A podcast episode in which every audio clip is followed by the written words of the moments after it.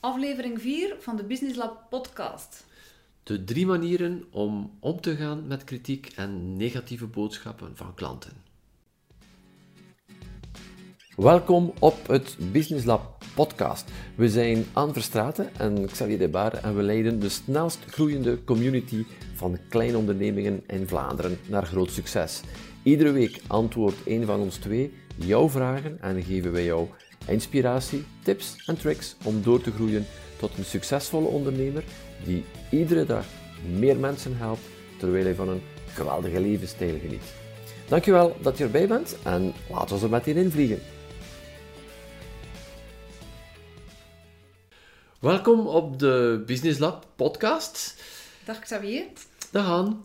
Vandaag uh, 26 april 2019, toch wel een heel bijzondere datum voor ons. Exact vijf jaar geleden gaven we onze aller, aller, allereerste tweedaagse. Ja, de eerste keer dat, uh, ja, zeg maar, Business Lab in het openbaar kwam. Uh, toen onze eerste tweedaagse, onze eerste kennismaking-event, toen nog op uh, zaterdag en zondag, toen in Hotel Nazareth. Een heel, heel spannend avontuur die uitgegroeid is vandaag tussen, ondertussen met uh, 22 kennismakingsevents achter de rug, waar we meer dan 1500 unieke bezoekers hebben gehad. Uh, meer dan 1500 ondernemers die wij twee dagen lang hebben mogen uh, inspireren, terug goesting geven om te ondernemen. Um, en ondertussen al ruim 400 Business Lab Tribers. Ja, Tribers, wat zijn Tribers aan voor de mensen die uh, voor de eerste keer de podcast volgen? Een Business Lab Triber is een ondernemer die op een of andere manier de goesting voelde, maar nog niet helemaal wist hoe, die bij ons op de, een van onze introductie-events is gekomen en dan daarna ingetekend heeft voor één of meerdere groeitrajecten. En dus die de filosofie van Business Lab heel erg kan waarderen en ondertussen meer winst en meer vrije tijd maakt. En uh, een community, onze tribe, maar ook uh, zeg maar één grote, één grote familie. En uh, met een heel bijzonder moment gisteravond tijdens de, tijdens de mastermind, onze maandelijkse bijeenkomst, um, waar we ja, spontaan um, ge getrakteerd, getrakteerd werden door Cindy en Ivan voor deze vijf jaar bestaan. En we hebben samen met gans onze tribe, of het deel van de tribe die gisteravond aanwezig was, een glaasje bubbels uh, mogen drinken om deze mijlpaal in het fantastisch Business Lab avontuur te vieren. Dankjewel nog, Cindy en Ivan. Xavier, kun jij misschien even vertellen wat dat, dat precies betekent, de mastermind? Een mastermind is um, een maandelijkse bijeenkomst, eh, de derde donderdag van de maand. Nu uitzonderlijk in april, nu niet, want we willen eh, de mm, verlofperiodes, de schoolverlofperiodes uh, vrijhouden, want we geloven in de work, live, play. En we komen samen met allemaal ondernemers met goesting en ondernemers worden verdeeld in tafels van vijf of van zes en iedereen kan zijn eigen uh, casus meebrengen, zoals we dat noemen, met een concrete vraag, één concrete uitdaging waar dat, uh, die triber mee zit. En dan krijgt hij 15 minuten lang uh, ongezouten feedback van de andere mensen aan zijn tafel, met hoofdzakelijk bedoeling om nieuwe ideeën naar boven te brengen, om die uitdaging aan te gaan, maar ook om uh, de blinde vlekken te zien. We hebben allemaal blinde vlekken in onze business. Uh, we zijn altijd uh, zo zo bezig met de neus erop. En dat het ook super interessant is om een keer een, een, oog te hebben van iemand anders die volledig de zaken vanuit een andere hoek bekijkt en die je dan ook heel vaak snel tot een oplossing komt. Want geef toe, als je babbelt met een andere ondernemer, zie je veel sneller de oplossing voor een uitdaging bij iemand anders dan bij jezelf. En dat is uiteindelijk wat we op een grote schaal, op een georganiseerde manier gaan gaan creëren.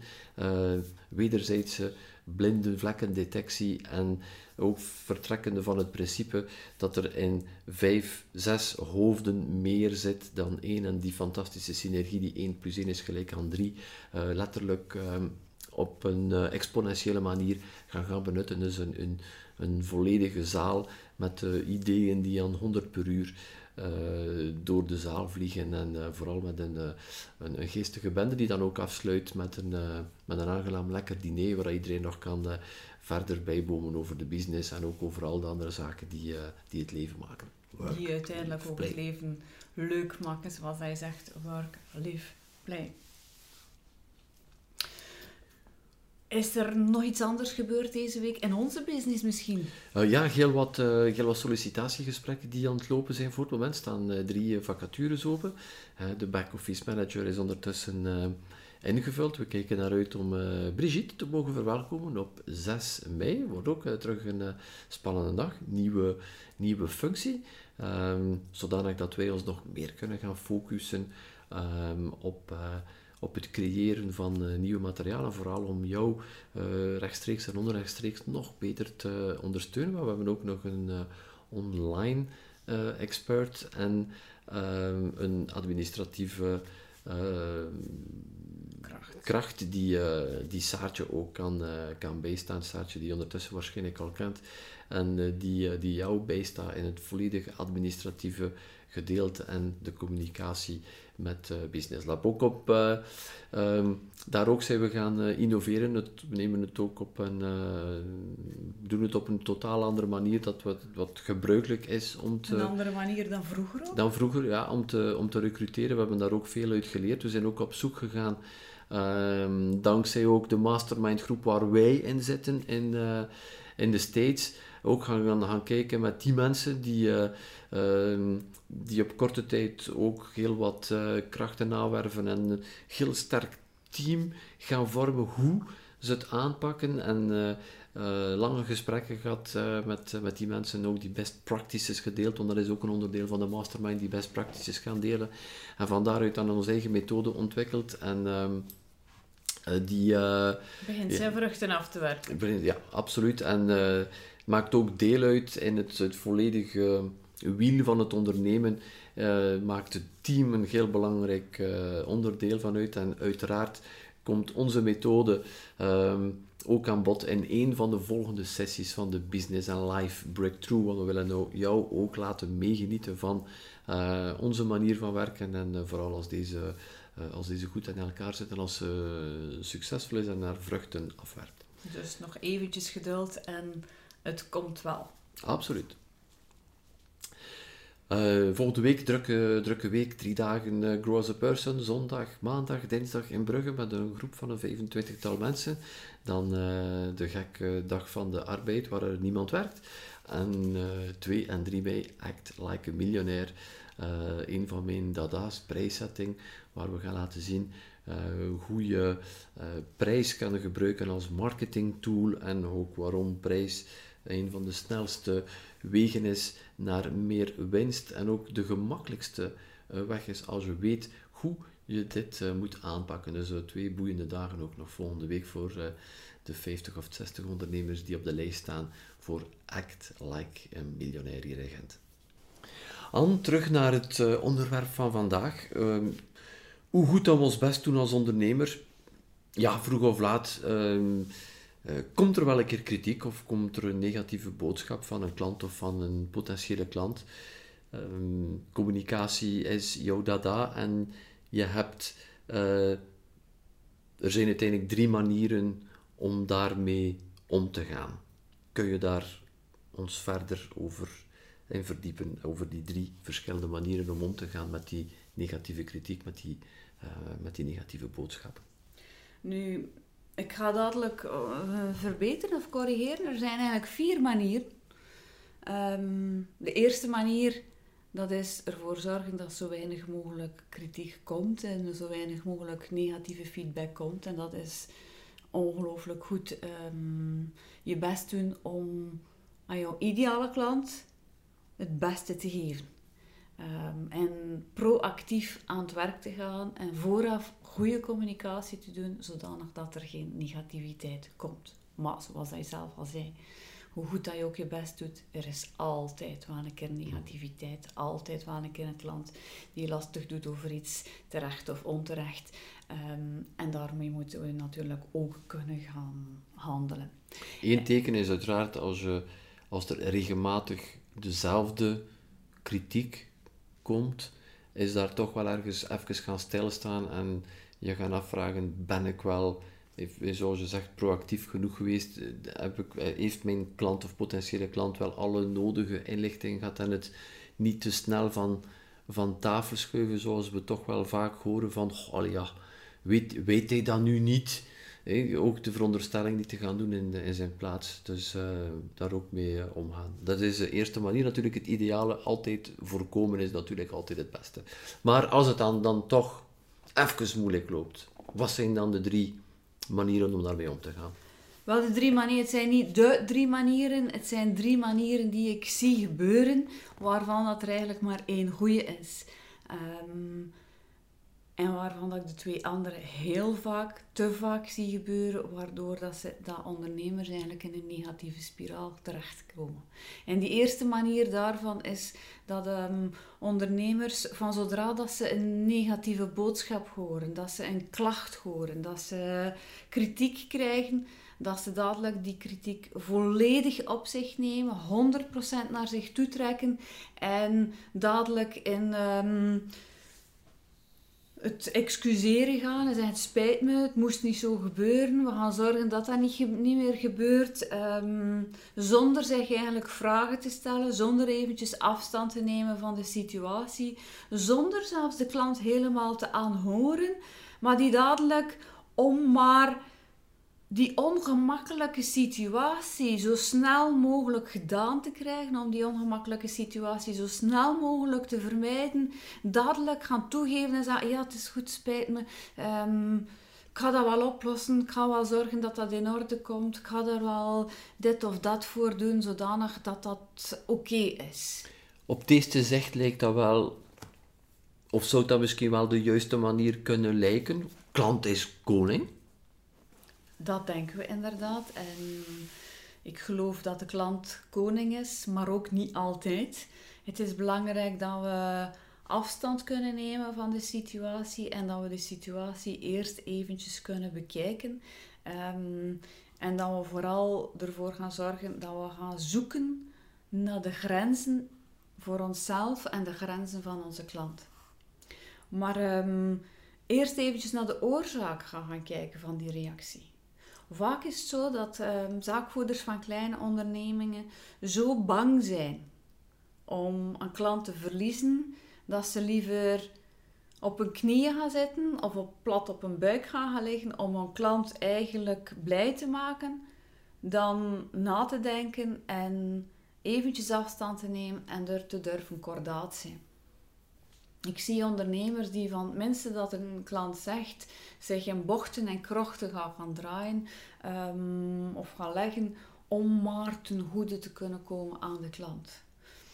Ik zeg maar iets, um, je hebt um, op vrijdag namiddag een afspraak staan met jouw partner om een keer gezellig uit te gaan gaan shoppen. Maar er is een klant die zegt van, allee, ik zou nu heel graag een afspraak maken vrijdag namiddag en dat gaat nu niet. Oei, denkt in een ondernemer. Ik kan die klant toch niet teleurstellen, dus ik ga me dan middagje met mijn partner aan de kant schuiven om toch maar mijn klant te goede te komen. Nee, dat is, dat is niet, dat is niet de, de, beste oplossing. Dat is niet de, de manier van werken. Want op den duur gaat jouw klant eigenlijk koning worden over jou. En jouw klant mag wel koning zijn, maar jij blijft wel nog altijd keizer. Hmm, mooi. En uh, ja, het, waar we ergens gaan gaan denken van uh, met die toegeving te doen ben ik er vanaf en het is allemaal mooi afgerond.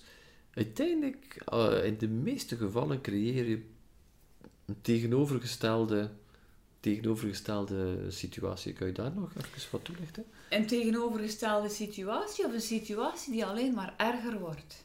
Door één keer helemaal toe te geven zonder erover na te denken. Want hier is er in deze situatie zelfs nog niet nagedacht of dat nu terecht is of niet terecht. De ondernemer neemt gewoon alle schuld en verantwoordelijkheid op zich zonder erover na te denken. Zorgt dat ervoor dat je eigenlijk in een zwakkere positie terechtkomt en dat de volgende keer uw klant er terug staat of met een nog grotere klacht komt, waardoor dat je eigenlijk nog meer op je knieën moet gaan zitten of op je, plat, op je buik gaan liggen om te kunnen tegemoetkomen. Dus vaak denken we van, als we iets extra's doen voor onze klant in deze situatie, dan wordt onze klant loyaler en dat is helemaal niet zo. Een stap verder zie ik nog dat ondernemers de schuld zonder erover na te denken of de, of de verantwoordelijkheid effectief bij zichzelf ligt of bij de ander, gaan gaan zeggen van ja, het spijt me, ik zal dat in orde brengen. En dat ze uit een ongemakkelijk gevoel al ook zelfs dadelijk gaan gaan zoeken naar een compensatie. Van oh, ehm, maar weet je wat, ik ga jou een beetje korting geven. Of weet je wat, ik ga dat er nog extra doen. Eigenlijk is het een stukje een soort smeermiddel om de klant de mond te snoeren. En dat werkt heel kortstondig. Op het moment zelf is een klant misschien blij, maar misschien tegen dat hij in de auto zit of tegen dat hij thuis komt, voelt dat eigenlijk al niet meer fijn voor die klant. Want die klant wilde geen compensatie. Vroeg misschien zelfs geen compensatie. Maar die wilde gewoon eens zijn frustratie uiten en die wilde gewoon gehoord worden. Hij wilde begrepen worden. Hij wilde hebben dat er geluisterd werd naar zijn verhaal. En dit is hier niet gebeurd in deze situatie. Die ondernemer die voelt zich ongemakkelijk, vindt het niet fijn dat zijn klant ontevreden is. En uit angst om hem te verliezen, heeft hij liever toe, neemt hij 100% de verantwoordelijkheid op zich, om dan een compensatie te doen of in de hoop dat zijn klant daarmee gesust is. Ik creëer uiteindelijk een, uh, in de meeste gevallen een ontgoochelende klant. Plus voor zichzelf. Uh, je hebt het gezegd, hij denkt niet na en om er snel vanaf te zijn gaat gaan compenseren en alles op zich gaan nemen. Maar dan komt hij s'avonds thuis en, dan, begint hij toch na te denken. Te vloeken tegen wie? Tegen zijn partner, tegen zijn mm kinderen, tegen zijn omgeving. En is hij dan nog kwaad op zichzelf dat hij er weer is ingelopen. Mm, absoluut. Dus ehm, ja, niet... Met als gevolg, als die een klant een dag erop nog een keer komt, gewoon om iets te kopen, dan is hij gefrustreerd en is de kans groot dat hij zijn werkelijk fouten maakt. absoluut. Dus misschien die eerste manier, mm, misschien niet echt de beste. Welke situaties komen we nog tegen? Een tweede situatie of een tweede mogelijke manier dat ik jou ook niet zou aanraden. Maar wat ik wel wil vertellen, want het gebeurt wel eens vaker, is ehm, dat de verantwoordelijkheid niet 100% wordt opgenomen door de ondernemer, maar dat ze net tegenovergesteld helemaal wordt afgeduwd op de klant zelf. En dat je eigenlijk in de ontkenning gaat en zegt van nee, dat klopt niet, dat is niet zo, dat is onze schuld niet, dat, dat, ehm, was niet, dat zat niet in de deal. En dat je eigenlijk alles terugduwt naar de ander. Dat, is, dat kan letterlijk zijn, woordelijk zijn, dat kan ook per mail zijn dat je dat doet. Maar dezelfde situatie gebeurt eigenlijk als de klant bijvoorbeeld via mail zijn frustratie uit, maar dat er niet op geantwoord wordt. Dat is ook daar duw je eigenlijk jouw klant in de vergetelheid. Zo van, ik heb eigenlijk geen hoesting om naar jou te luisteren. Ehm, mijn, mijn idee is mijn idee en dat is het. En voor de rest hoef ik jouw verhaal niet te horen. Wat creëer je daarmee? Of ik ga het anders zeggen, uit, vanuit welk idee doet een zaakvoerder dat? Ook weer vaak vanuit het idee van ik weet niet hoe ik daarmee moet omgaan, dus ik zeg maar niets of ik kaats de bal terug en dan is, ligt, ligt de bal terug bij de klant. Maar wat creëer je daarmee? Een nog bozere klant. Dan moet je keer kwaad maken tegen iemand. Als je echt kwaad bent en de ander reageert niet, wat gebeurt er dan? Dan wordt hij gewoon nog kwader. Ehm, en daar heb je uiteraard niks aan. Als je gewoon zegt, uh, als, als je kwaad maakt aan een ander en zegt van ja, het is allemaal jouw schuld, wat gebeurt er dan? Dan wordt hij nog kwader. Dus eigenlijk heb je ook daar weer niks mee gewonnen.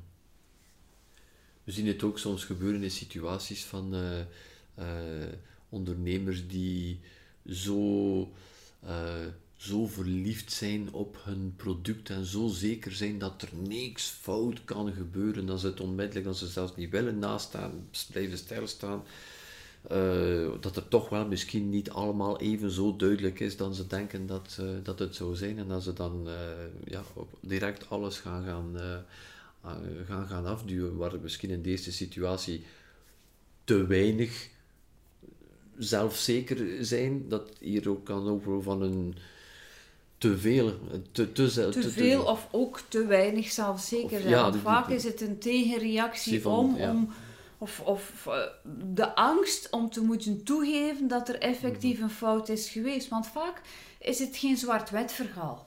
Als er een klant komt met een klacht of met een kritiek of met een negatieve boodschap, is het vaak geen 100% schuld of geen uh, van aan de ene kant of aan de andere kant. Vaak is een gedeelde verantwoordelijkheid. Een gedeelde verantwoordelijkheid enerzijds van de zaakvoerder die misschien niet duidelijk is geweest, die niet duidelijk is gecommuniceerd geweest. Een verantwoordelijkheid van de klant die niet genoeg vragen heeft gesteld, die het verkeerd begrepen heeft, die, die, die andere verwachtingen had. Um, of die gewoon een situatie heeft meegemaakt die niets met jou te maken had en die het nu toevallig op jou afreageert. En dan komen we dadelijk in de derde situatie. Als er een klant bij jou toekomt, een potentiële klant, een leverancier, maar het kan ook in de privéwereld zijn, jouw, jouw, partner, jouw kinderen, jouw moeder, jouw vader, wie, wie dat ook. En die heeft kritiek of een negatieve boodschap of die laat blijken dat hij niet tevreden is eigenlijk het allereerste wat dat die persoon wel is gehoord worden. Is dat je luistert naar de frustratie, naar de ergernis, naar de colère dat hij heeft. En daar bestaat er eigenlijk een heel mooi toverwoord voor. Nu ben ik wel heel benieuwd. En dat toverwoord is niet meer en niet minder dan oei. Oei, Xavier, je lijkt wel kwaad. Oei Xavier, als ik jouw verhaal hoor, dan lijkt het dat je ontgoocheld bent. Oei, het lijkt erop dat we iets fout hebben gedaan. Oei, daar ga je me meer over moeten vertellen. Dat woordje oei vertaalt eigenlijk dat je oprecht schrikt dat de ander niet blij is. Dat vertelt dat het jou niet blij maakt dat een ander niet blij is. En dat je daar wel bezorgd over bent. En gewoon die gedachte, die expressie van oei, dat was niet mijn bedoeling, zorgt ervoor dat de ander, degene die kwaad is, die boos is, die ontevreden is, al een stukje sust. Ideaal zou zijn dat je kunt zeggen, oei, het lijkt erop dat je wel kwaad bent gevolgd door een stelte. Je moet weten, een stelte is iets die heel erg krachtig is. Als er een stelte valt in een gesprek, dan gaat dat zo snel mogelijk opgevuld geraken met woorden. Want gek ook, in een gesprek wil men, willen mensen niet hebben dat het stil valt. Maar als jij de stilte creëert als zaakvoerder, dan creëer je dat de ander dat gaat invullen. En hier in dit geval zal het hoogstwaarschijnlijk ingevuld worden met de frustratie die er zit. En dit is precies wat we willen horen, zodanig dat we verder in gesprek kunnen gaan, dat we die, die frustratie kunnen identificeren en dat die frustratie helemaal geuit wordt. En om daarmee aan, uh, ja, letterlijk aan de, aan, aan, aan de slag te gaan, dat we weten van waar, van, van, van waar komt het nu, zodanig dat we de, ja, naar de oorzaak kunnen gaan. Klopt. Ehm, het is belangrijk dat die stilte er is, zodanig dat jouw klant kan ventileren. En dat wil zeggen dat hij de kans krijgt om nog een keer luid te doen, om zijn frustratie te uiten, ehm, om, om, om heel zijn verhaal te doen. Ook al zou je dat liefst van al niet horen, toch is het belangrijk dat je dat laat doen. Ja, anders blijft dat daar gewoon hangen en, en uh, ook in de hopelijke nog toekomstige gesprekken of relatie, er blijft daar een, ja, een olifant in de kamer, letterlijk. Klopt, een olifant in de kamer en die moeten we gaan doorprikken. En hoe kunnen we dat doen? Door die, dat hele ballonnetje, die, het ballonnetje van frustratie die opgeblazen is geweest, niet altijd door jouw verantwoordelijkheid, maar door de verantwoordelijkheid van tal van situaties waarin jouw klant zit. Misschien had het thuis niet, was het op het werk niet oké, was het met de kinderen niet oké, is het op het verkeer niet goed gewaar en dan is er iets gebeurd bij jou, bij jou in de onderneming en dan... Die ballon is serieus groot en jij krijgt de lading. En het is belangrijk dat die ballon helemaal leeg kan vooraleer dat je effectief in gesprek gaat. Is belangrijk, oei, het lijkt erop dat je boos bent op mij. Oei, het lijkt erop dat we jou ontgoocheld hebben. Of dat je andere verwachtingen had. Stelte. En ga laat je klant letterlijk ventileren. En op dat moment neem je een klein beetje afstand zodat dat niet helemaal persoonlijk naar je toe komt. Want ik begrijp ook wel, ik ervaar dat ook zelf. Als ehm, mensen niet blij zijn, dat is niet plezant. Maar als je één stapje achteruit doet eh, en je kunt dat van op afstand gaan, beluisteren en, en je laat mensen razen totdat ze uitgeraasd zijn, dan kun je tot op adem komen en dat op een andere manier gaan, gaan bekijken. Dan is het belangrijk dat je gaat uitzoeken, wat is er hier nu effectief verkeerd gelopen? Om daar even op terug te komen, hoor ik jou dan ergens zeggen, zolang dat ballonnetje, zoals het, dat, zoals het noemt, zolang dat die frustratie er niet helemaal uit, heeft, uh, uit is, heeft het ook geen enkele zin om verder te communiceren? Ja, dat klopt. Zolang dat er daar een bepaalde frustratie zit, kun je het eigenlijk nooit helemaal oplossen. En daarom is het belangrijk om naast de stilte ook vaak een keer door te vragen. En ah, wat maakt er nu dat je zo kwaad bent? En wat, wat ligt er, wat, wat, hoe komt dat nu precies? En het lijkt soms dat je aanwakkert om de colère eruit te halen, maar dat is het eigenlijk net ook. Het is belangrijk dat die frustratie eruit is. Ik heb al heel vaak gehad dat mensen niet, niet op een of andere manier kritiek uiten, ook vroeger in mijn vroegere onderneming, waar dat ik um, ondernemers persoonlijk dan ging gaan coachen. Um, ik herinner mij een verhaal van een ondernemer die zei van ja, en, um, ik heb hier een coaching traject besteld en iedere sessie was anderhalf uur. En uh, uiteindelijk kreeg ik maar een uur en een kwart. En hij was boos en boos en boos. En ik heb hem eerst zijn frustraties laten uit. Wat bleek? Dat, hij, dat er thuis miserie was. Er waren thuis problemen. En hij raakte nooit op tijd. Waardoor dat hij altijd een kwartier te laat was bij mij. En hij had inderdaad een anderhalf uur coaching sessie, maar hij was een kwartier te laat. Dus ik hield mij aan mijn timing. Maar hij was kwaad doordat hij maar een uur en een kwart kreeg. En ik liet hem ventileren. En plotseling zei hij van... Ja, maar ja, en het gaat thuis eigenlijk ook niet goed. En dat is eigenlijk de reden waarom dat ik kwaad ben. Dus zijn kwaadheid was eigenlijk niet naar mij gericht. Hij wist heel goed waarom dat er maar een uur en een kwartier coaching was. Maar de frustratie was iedere keer dat hij vertrok, maakte zijn partner kabaal. En daar zat zijn grote miserie. Maar het feit dat hij het had kunnen ventileren en dat hij zelf tot die ontdekking kwam dat zijn colère daar eigenlijk lag, was het probleem eigenlijk al zo goed als opgelost. Vaak is het gewoon zo, moeten we gewoon onze klanten laten ventileren. Soms zijn we ook wel een stukje psycholoog voor onze klanten. Maar we moeten het wel aandurven om ze te laten ventileren. Het is net zoals met een, uh, met een wonde uiteindelijk. Uh, het is maar op het moment dat ze helemaal netjes en proper en schoongemaakt is, dat het genezingsproces kan, uh, kan beginnen. En het is al een deel van het genezingsproces. En netjes en proper, dat wil zeggen dat je letterlijk eerst de etter eruit moet duwen en mhm. dat je ze dan pas kunt laten genezen. Mhm. Hoe noemen ze dat? Um, hoe is dat spreekwoord ook alweer? Zachte heelmeesters maken stinkende wonden. Zachte heelmeester wil zeggen van, oh, ik ga het vlug oplossen. Ik ga er vlug een plakkertje op doen, dat we het niet meer zien. Maar dat plakkertje zorgt niet dat het opgelost is. eerst moet je gaan kijken, wat is nu de oorzaak? Of waar, waar, waar zit de ontsteking Mhm. precies? En laat ons al de etter, de vuiligheid, de frustratie, de colère, laat die er maar uitkomen. En als dat er allemaal uit is, dan kunnen we gaan kijken van, oké, wat is er nu gebeurd? En Waarover gaat uw klacht nu precies? Wat kon je verwachten van ons? En wat is er is uiteindelijk gebeurd?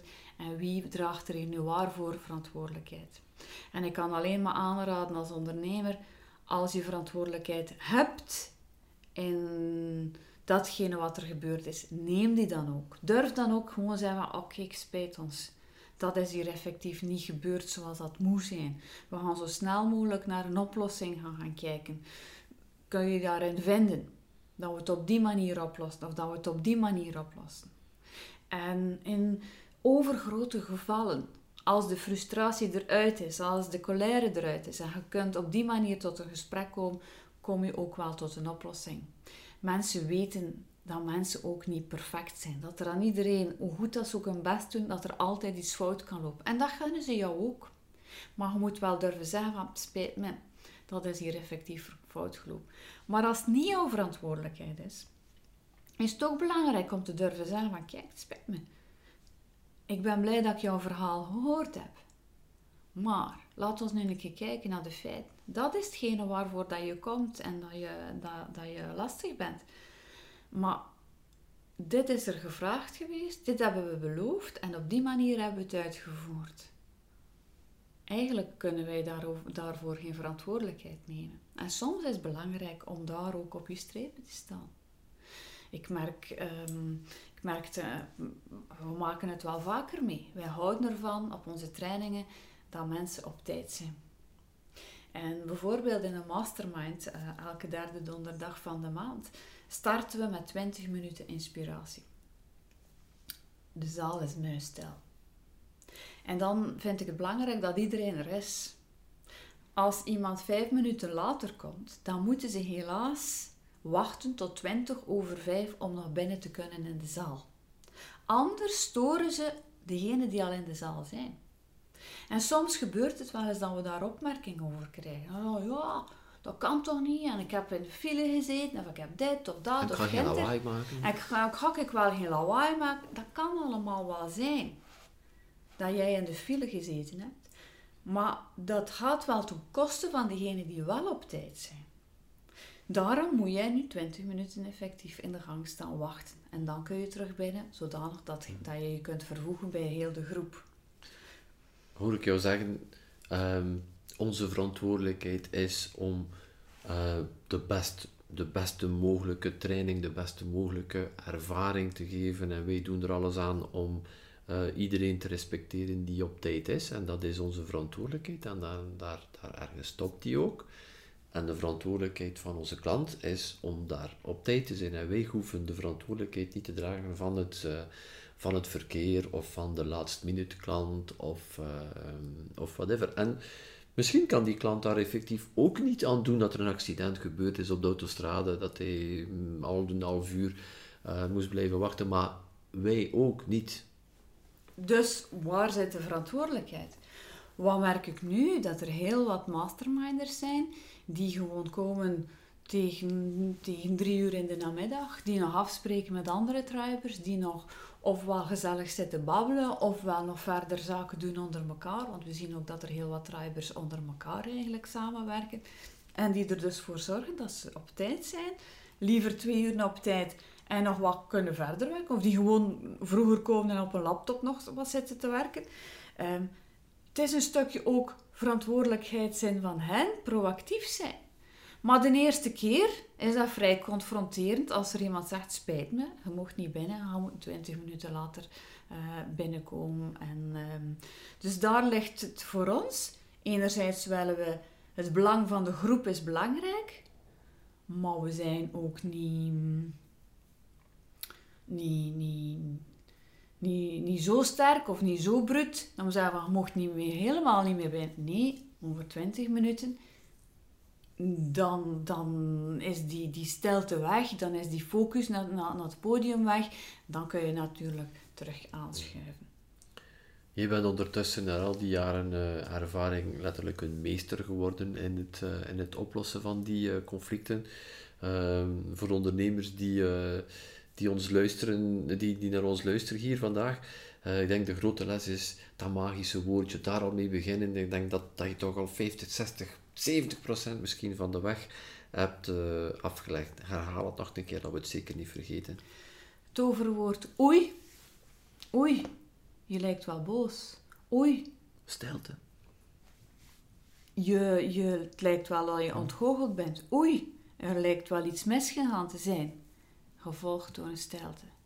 Een stilte, eventueel gevolgd met een extra vraag, waardoor dat je de ander uitdaagt om nog meer zijn colère te uiten, nog meer zijn frustratie te uiten. Het lijkt gek, het lijkt een gek idee, want de meesten houden niet van colère, de meesten houden niet frustratie. En eerlijk gezegd, ik hou er ook niet van. En toch is het belangrijk dat je die klant zorgt dat hij kan ventileren. En eens dat alles geventileerd is, eens dat alles op tafel ligt, als de shit eruit is, dan pas kun je gaan kijken naar de situatie. Zeggen, oké, laat vertel nu een keer.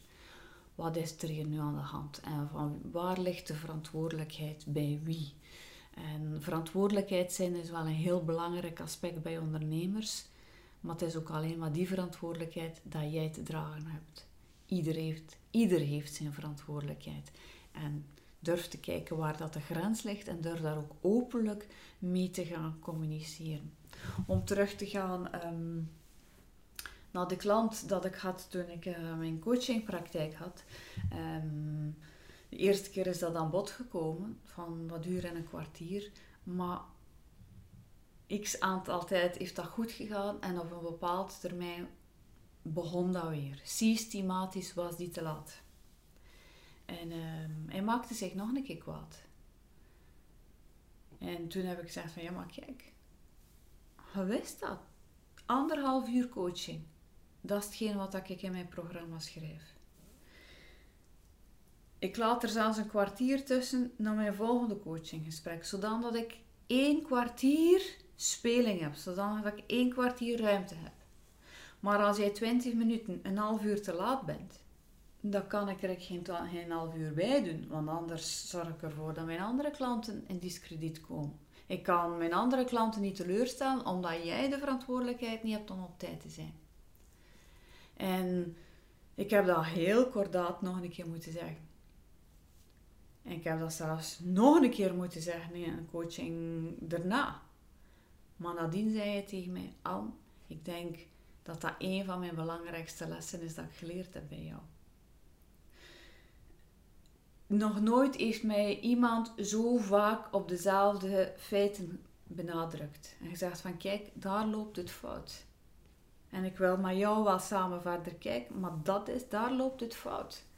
En we hebben zo'n zo schrik om mensen gewoon op een objectieve manier te vertellen waar het op staat, zonder de vinger te wijzen naar jezelf of naar de ander en zeggen van, ja maar kijk, dat is mijn stuk en dat is jouw stuk. Laat ons daar gaan, gaan kijken waar dat de grens is. En dat te bewaken zonder de vinger te wijzen naar de ander of zonder de vinger te wijzen naar, naar jezelf.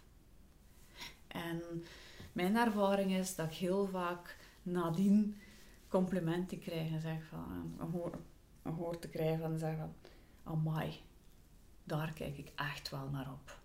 En dat je ook een ongelooflijke evangelist hebt gecreëerd, iemand die de boodschap gaat, uh, gaat verder dragen. Ja, soms krijg, soms krijg ik uh, de naam strenge tante. Um, en dan zeggen ze wel van, maar eigenlijk ben je wel een hele toffe tante, zeggen ze dan. Um, we weten wat, dat, wat dat we aan jou hebben. We weten tot waar het kan en tot waar het niet meer kan. En dat is net die grens waarmee ik mhm. bedoel. En mensen hebben allemaal grenzen nodig. Onze kinderen hebben grenzen nodig, maar volwassenen hebben ook grenzen nodig. Maar het ligt in onze aard om grenzen uit te dagen. Maar het is aan jou als ondernemer om die grens aan te duiden en ze aan te houden. Dankjewel Anne voor deze, uh, voor deze toelichting. Eh, dus ga ermee aan de slag met dat, uh, met dat woordje oei. Uh, het, klinkt misschien, het klinkt misschien gek waar je nu bezig bent, aan het lopen bent of in je wagen aan het luisteren bent naar deze podcast. Van, dat je gewoon zoveel ehm, zoveel verandering kan brengen en vooral de communicatie verder zetten met die drie simpele letters.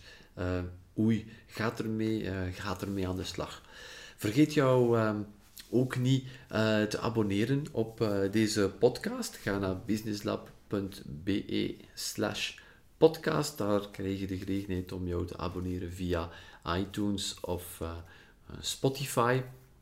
Heb je een vraag voor ons die zegt, ja, dat kan wel een onderwerp zijn voor een, voor een van de volgende podcasts? Laat het ons weten. Ga naar businesslab.be slash vragen en daar kun je gerust jouw, jouw vraag stellen en misschien komt het antwoord, het uitgebreide antwoord aan bod en een van onze volgende podcasten.